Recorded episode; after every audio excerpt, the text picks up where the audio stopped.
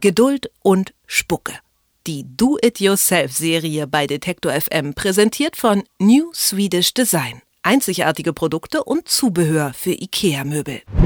Neben dem Bett oder auf dem Fensterbrett, in jeder Wohnung gibt es diese kleinen Orte, an denen sich Bücher stapeln. Das muss aber nicht sein.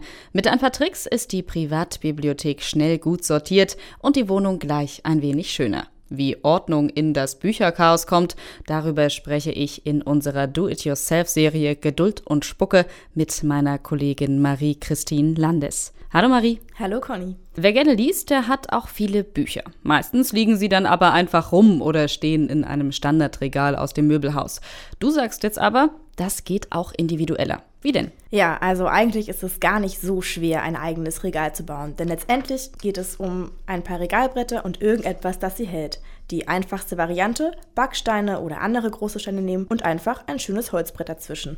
Aber nicht jedes Material eignet sich auch dafür. Und warum, erklärt der Buchrestaurator Doug Ernst Petersen bei den vielfältigen Materialien, die es heute gibt, nicht alle geeignet sind für Bücher, denn die Bücher haben ja durch ihre Stegkanten und den unteren Schnitt einen unmittelbaren Kontakt zu den Regalen.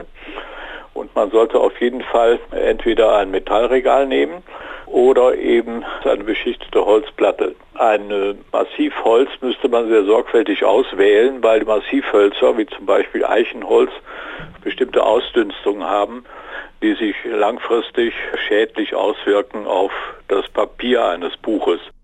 Ein Bücherregal selber bauen klingt ja an sich ganz schön, aber hättest du vielleicht auch eine Variante für bequeme und handwerklich unbegabte Menschen? Ja klar, also das selbstgebaute Regal muss es nicht immer sein. Es gibt zum Beispiel auch einfach spezielle Einsätze, die ich in die Regalfächer packe und die dann neu aufteilen. Oder Bücher, die ich gerade lese, kann ich auch ganz einfach sortieren, indem ich mir zum Beispiel so ein Rollbrett zum Transport kaufe, das umlackiere und die Bücher einfach darauf stapel und das neben mein Bett schiebe. Oder ich greife zur altbewährten Weinkiste, die sind ja gerade besonders angesagt, um Regale daraus zu bauen. Aber auch hier muss ich aufpassen, denn Holz ist, wie wir bereits wissen, nicht gleich Holz. Da müsste man sehen, die sind ja eventuell auch aus irgendeinem Eichenholz oder einem Buchenholz oder auch einem Weichholz, je nachdem. Eventuell wären aber diese Kisten dann behandelt mit einem Lack oder einer Imprägnierung. Das sollte man dann zumindest prüfen.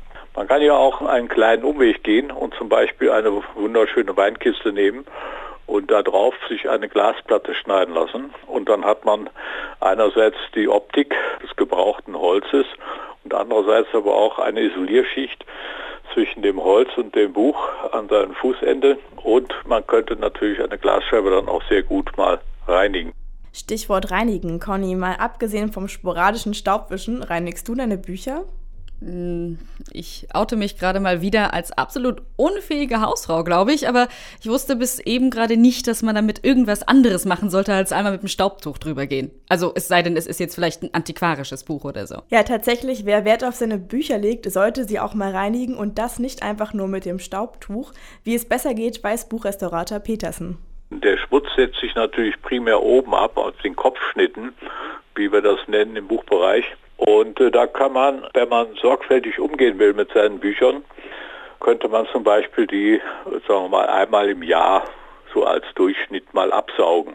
Es gibt ja für die Staubsauger auch immer eine Möbelbürste, mit der man vorsichtig dann den Kopfschnitt absaugt. Das Abwischen ist nicht empfehlenswert. Dann würde man den Schmutz eventuell hineinreiben in das Buch.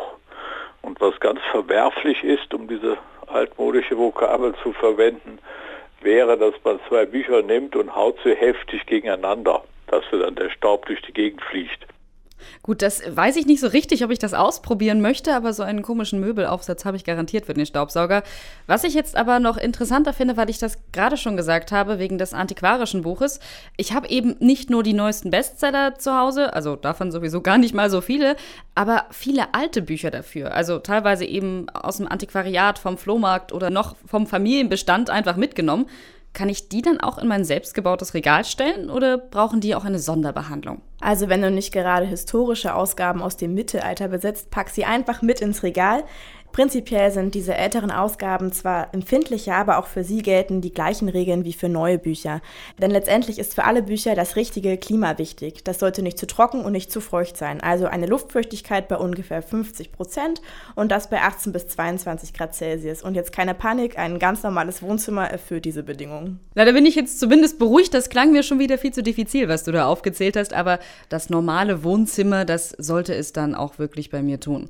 Wer Bücher ein bisschen individueller aufbewahren möchte, der muss nicht nur auf das richtige Holz, sondern auch das Klima achten. Wie das geht, darüber habe ich mit meiner Kollegin Marie-Christine Landes gesprochen. Marie, ich danke dir. Gerne. Den nächsten Teil der Do-It-Yourself-Serie Geduld und Spucke gibt es dann in einer Woche zu hören. Thema dann Schallplatten.